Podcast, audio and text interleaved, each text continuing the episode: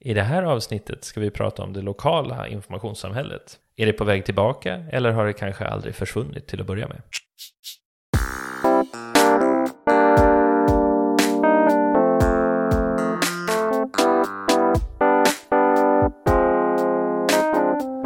Ännu ett nytt avsnitt av Berg och Wernberg är på gång. Nummer 76 i ordningen tror jag bestämt. Jag heter Andreas Berg. Och jag heter Joakim Wernberg. Jag har ett eh, jättebra lästips på recension. Emily Berga som i Ekonomisk Debatt har tagit sig an Christian Downs bok Draksådd Fiaskon och haverier när kommunen ska sättas på kartan. Och vad ska vi börja med? Vad, har du läst boken? Nej, faktum är att jag ombads recensera den. Och eh, det kliade i fingrarna men jag lyckades hålla mig till min ambition att, att tacka nej för att inte få för mycket att göra. I det här fallet så kan jag till min förtjusning konstatera att Emelie Berga gjorde det mycket bättre än vad jag hade kunnat göra. Och nu slapp jag då dessutom göra det och kunde istället läsa hennes recension av boken. Som dessutom verkar väldigt bra. Och vad är det som, vad gör en bra recension här då? En bra recension, dels funkar delvis som substitut för att läsa boken. Men om den är riktigt bra så blir du ju ändå sugen på att läsa den. Och det är fallet här. Så det här är ju då en bok som i likhet med ganska mycket andra skriverier, inklusive sådant som jag själv har producerat, kritiserar en del av de kommunala projekt som görs av kommuner som känner ett behov av att agera mot till exempel befolkningsutflytt eller ökad konkurrens eller urbanisering genom att dra igång något mer eller mindre spektakulärt projekt i syfte att locka turister eller bara få uppmärksamhet. Och det där är ju lätt att göra narr av. Skattebetalarnas förening har en Slöseriombudsman. slöseriombudsman som ofta påpekar detta på ett lite putslustigt sätt. Men i den här boken, enligt Verja då, så får man lite mer förståelse för varför kommunerna gör det här och i vilken situation kommunerna befinner sig i.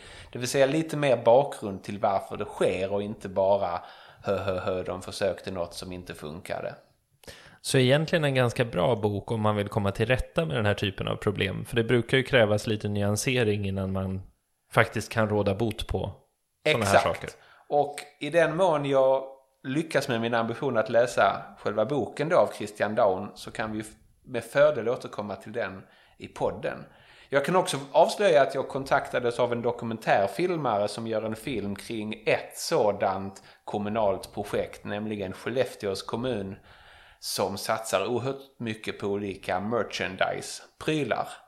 Merchandise? Jajamän. Alltså hoodies och kepsar och... Jajamän. Och i det här specifika fallet halsdukar. Det visar sig nämligen att en av de galningar som störde den demokratiska processen i USA när, när Trump skulle väljas bar en halsduk från Skellefteå kommun. Aha, just det. Jo, som men det plötsligt kablades ut över världsnyheterna. Vilket ju är ett sätt att sätta, sätta Skellefteå på, på kartan möjligen. Så eh, ska vi räkna med, med tunga konsultrapporter som visar på hur turismen till Skellefteå har ökat som en effekt av den här strategin? Jag ser fram emot att sätta tänderna i alla konsultrapporter. Och i synnerhet hur alla andra 289 kommuner genast börjar producera halsdukar med kommunens logotyp på. Exakt så. Men i det här avsnittet ska vi ju prata om något helt annat, nämligen det lokala informationssamhället. Samtalet om lokalsamhället, eller hur vi nu vill kalla det. Lokal information tror jag vi började med att att prata om det som. Ja. Men det här är spännande tycker jag. Verkligen. Någonstans så, så är det ju, allra helst för mig som håller på mycket med digitalisering, så är det nästan en ryggmärgsreflex att man hyllar det globala. Att vi inte längre behöver vara begränsade lokalt i hur vi hanterar information. Ja, och det tycker jag också är trevligt. Men ibland är jag lite nostalgisk och eh, rotad av mig. Och kan till exempel tycka det är synd när eh, anslagstavlan åkte ner vid vår sommarstuga. Nere vid vägen satt väldigt länge en i trä snickrad anslagstavla med eh, plastmappsförsedda annonser om träd, nedhuggning, brunnsborrning, bortsprungna katter, midsommarfirande, erbjudande om Sommarjobbande barn. Sommarjobbande barn. Och Nu är den bortplockad och ersatt av en Facebookgrupp. Och jag är inte säker på att alla fördelar med tavlan har eh, följt med in i Facebook och den digitala eran. På ön där, där, där vi har eh, sommarhus, eller hus, så har vi också en sån anslagstavla. Ja. Vi har också en Facebookgrupp. Men min spaning, min spaning, ja dels att vi har både och. Min Ja. spaning är att, att anslagen på den här anslagstavlan har ökat under senaste år. Dels som du nämnde så är ju flera av dem du nämnde är ju, är ju företag som erbjuder tjänster och så åker de runt och sätter upp. När det gäller Stockholms skärgård då åker de ju runt, kliver i land, sätter upp en sån här och så åker de vidare. Ja. Men, men även mer lokala eh, postningar. Inte, vissa saker har flyttat över till Facebookgruppen, men inte allt. Så jag tror absolut att det finns en marknad för... Men i det fallet verkar det då vara så att den fysiska anslagstavlan och Facebookgruppen kompletterar varandra. Ja, när vi började prata om det här så, så började vi ju prata om lokal journalistik, men, men halkade bakåt ett par steg för att prata om vad lokal information är, vad ett lokalt samtal är. Det finns ju någonting, även när vi får teknik som gör att vi kan prata med någon på andra sidan jorden, eller vi kan skapa Twitter-trådar eller Facebookgrupper där som vi skär på ämne och samla folk från var som helst. Även när vi kan det så finns det ett värde i att organisera oss efter plats ibland. Ja. Och när vi gör det i de här stora nätverken, då måste man ju först bjudas Det finns en tröskel som ser lite annorlunda ut. Man måste först bjudas in till att vara en del av en lokal plats på Facebook. Eh, Medan en anslagstavla är ju öppen. Det är ju bara att gå in och, och skriva i den. Exakt. Eh, Du måste inte bara bjudas in, du måste också acceptera det och därmed måste du acceptera att vara på Facebook. Så att jag känner att ganska mycket av den bredd i kommunikationen och i de olika socioekonomiska grupper som satte upp och läste den fysiska anslagstavlan har försvunnit och ersatts av typiska Facebook-användare. Vad är en typisk Facebook-användare? Ja, det är väl folk i din och min ålder, men våra föräldrar är ju hjälpligt på Facebook och eh, tonåringar eh, kanske inte heller är där, i varje fall inte särskilt aktivt, utan de har merparten av sin kommunikation i andra sociala nätverk. Ja. Och sen har jag en del vänner som vägrar Facebook överhuvudtaget men som nog skulle glatt kika på anslagstavlan. Sen måste jag ju säga att, att anslagstavlan är ju bökig. Den finns bara på ett ställe och ibland blir du tvungen att gå ner dit fysiskt för att titta på den. Så att Facebook är ju mycket bekvämare. Men jag skulle nog hellre säga att vi hade det som ni, både och, snarare än att man försöker ersätta det ena med det andra. Jag funderar lite på tröskelvärdena för det. För de som då åker runt och erbjuder sig att fälla träd till exempel. Det ligger ju inte för, har inte hittills legat för den typen av företag eller den typen av entreprenörer att ansöka om att gå med i alla lokala Facebookgrupper på olika öar eller olika småorter för att sen posta sin reklam. Utan då, då måste det till ett annat forum, så de är ju inte rena substitut. Det. Sen, sen blir det ju en annan typ av tröskel. Vi tänker inte på, vi har tänkt på det lokala tror jag. När det gäller information och kommunikation så har vi tänkt på det lokala som en begränsning. Så med digitaliseringen så slapp vi begränsningen, alltså vill vi ha mer än det lokala. Men det lokala är också ett väldigt trevligt sätt att sortera information. Så att det hade varit krångligt för mig att söka upp anslagstavlan vid er stuga för att posta på den. Ja, ja, Då hade det varit lättare om ni hade en Facebookgrupp. ja. Men å andra sidan, alla som är där har ju redan kommit innanför den tröskeln. Och har du bara för vana att vara där med regelbundenhet så blir du automatiskt på ett tyst sätt medlem i den lokala diskussionen som sker på anslagstavlan. Det ska man nog inte underskatta.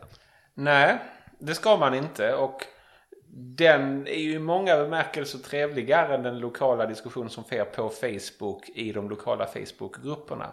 Får jag intrycket av.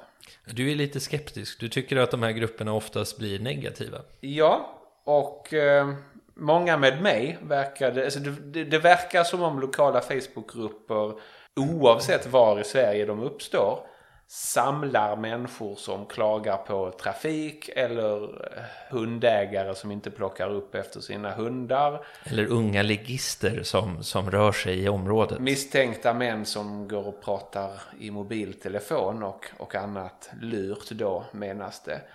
Och det i sin tur gör väl att de 87% vettiga och glada och trevliga människor som bor i Sverige kanske håller sig borta från de lokala Facebookgrupperna.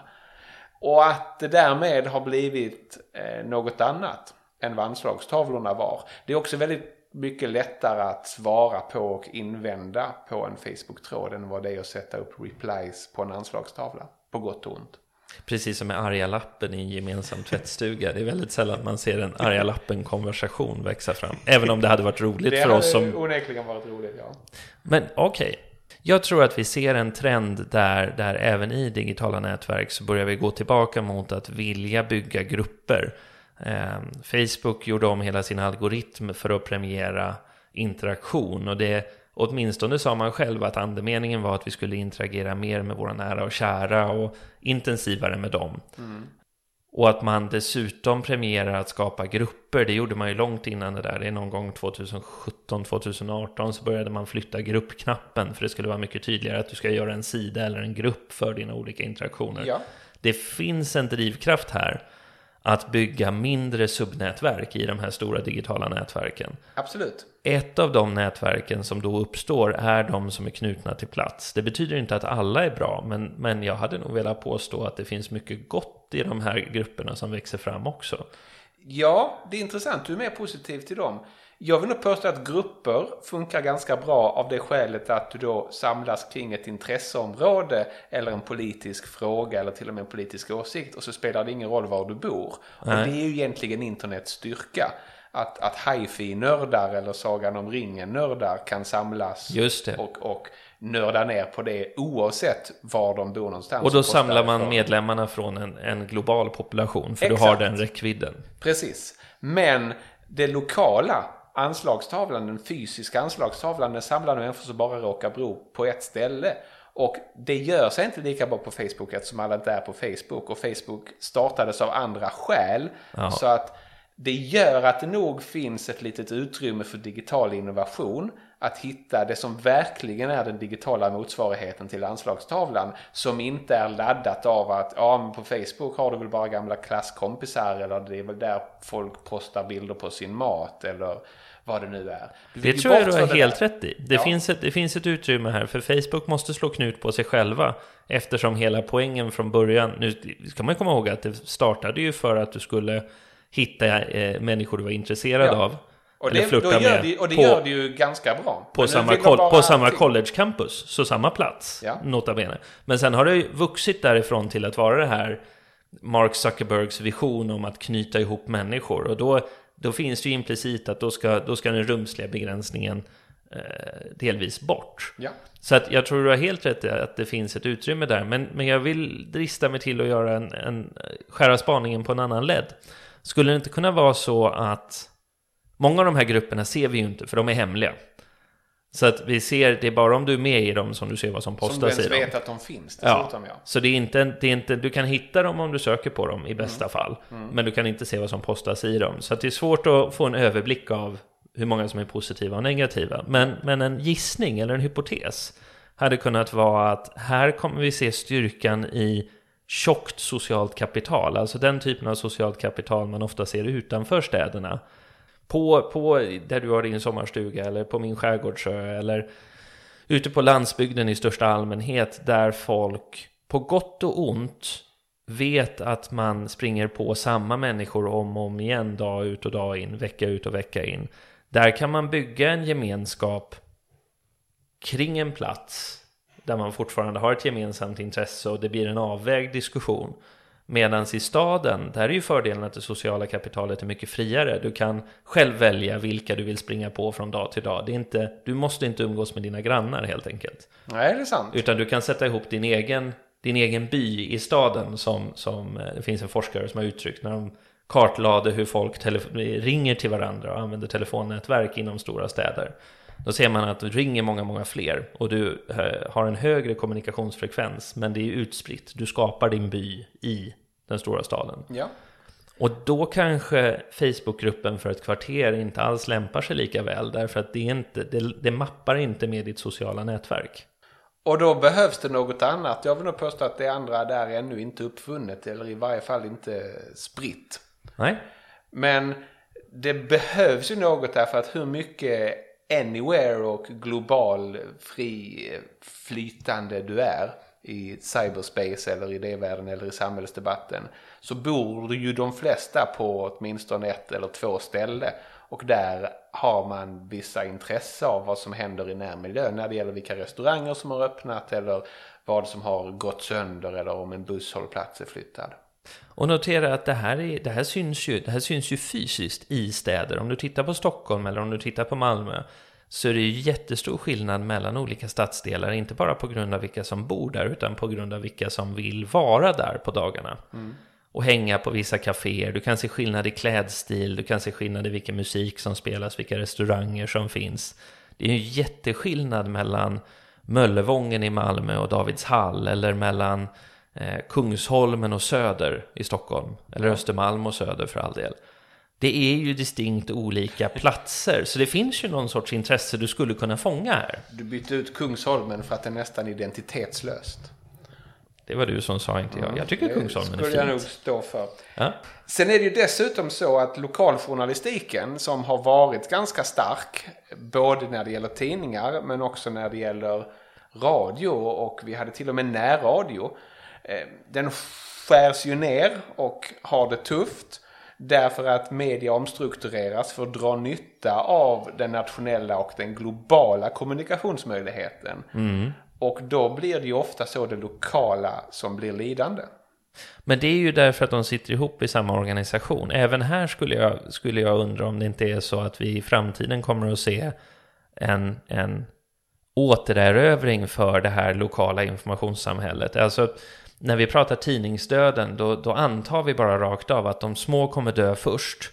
Och de som lyckas, lyckas konsolidera sig i stora organisationer med, med stordriftsfördelar är de som har störst chans att klara sig. Mm. Men kanske är det så, om man hittar rätt typ av organisation, att det är mycket svårare för det breda nyhetsflödet på Facebook eller Google eller eh, den typen av digitala tjänster att konkurrera med lokaljournalistik jämfört med att konkurrera med nationell eller internationell journalistik. Jag menar, DN, SvD, Expressen, Aftonbladet. Vi, vi har ju alla sett rewrites i de här tidningarna som de hämtar från internationell press därför att man konkurrerar om samma nyheter. Ja.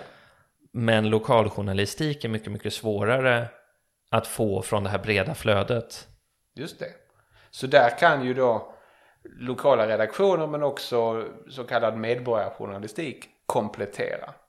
Och Men där... även där behövs ett forum och som helst har en, en fokal punkt så tillvida att folk vet att det är dit man ska gå. Det är där man ska läsa om man vill läsa lokal journalistik och lokal medborgarjournalistik.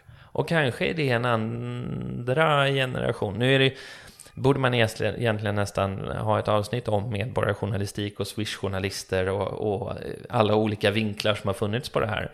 Men, men kanske det är så att vi kommer se en hybrid växa fram mellan den gamla mediestrukturen med lokaltidningen mm. och medborgarjournalisten eller medborgarjournalisterna som använder Facebookgrupper eller bloggar eller ja, men Substack. Du säger Swish-journalistik och då menar du inte det som något nedsättande vilket är bra därför att det tycker jag inte det ska vara. Men, Där, men, däremot så är det ju till sin natur så att den som vill försörja sig på bidrag från sina läsare kommer att vilja göra läsekretsen, den potentiella läsekretsen så stor som möjligt. Och då blir det ju dumt att bara skriva om en ö eller en stadsdel.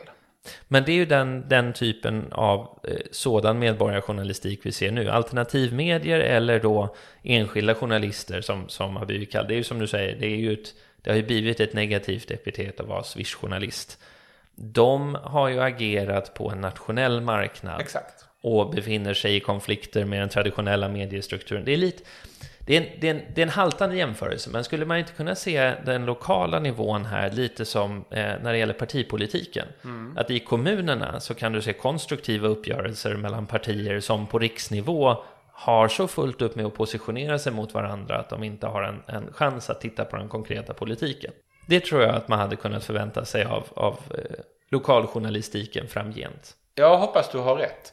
Och på en mer positiv sida så ska jag faktiskt konstatera att en trend som, som pekade på lokaljournalistikens död faktiskt bröts. Det var ju så att man 2013 föreslog att man skulle stänga ner FM-nätet. Just det. Och vet du när man skulle stänga det? Det skulle vara stängt nu. Ja, eh, 2022 så skulle det vara borta.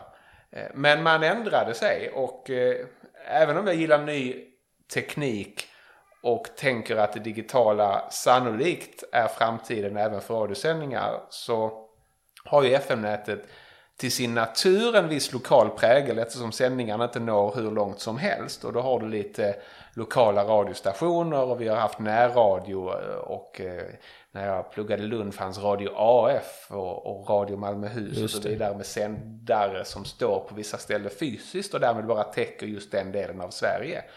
Och nu verkar det vara enighet om att det ska få vara kvar ett bra tag. Och här ska man väl, det är, här, vi berör ju delvis annan fråga här. Och det är ju att, att den kritik som lyftes mot eh, DAB eller den digitala radiolösningen, DAB plus eller DAB heter den. DAB plus tror jag. Men kritiken mot det var, var helt enkelt att när det gällde extremsituationer, om vi pratar eh, olika typer av, av nödinformation eller krisinformation, så var man inte säker på att den lösningen hade klarat av att täcka hela Sverige därför att vi har inte tillräckligt bra täckning för den digitala infrastrukturen. Så det handlar ju inte... Det Anledningen till att vi inte har släckt ner FM-nätet är ju inte att man vurmar för det lokala utan det är ju att det helt enkelt det lokala i det här fallet var det som faktiskt kan täcka in hela landet. Men det lyfter ju fortfarande din poäng i ett väsentligt Japp. avseende. Men nu, nu kom jag på eh, hur det kommer att bli. Hur kommer det att bli?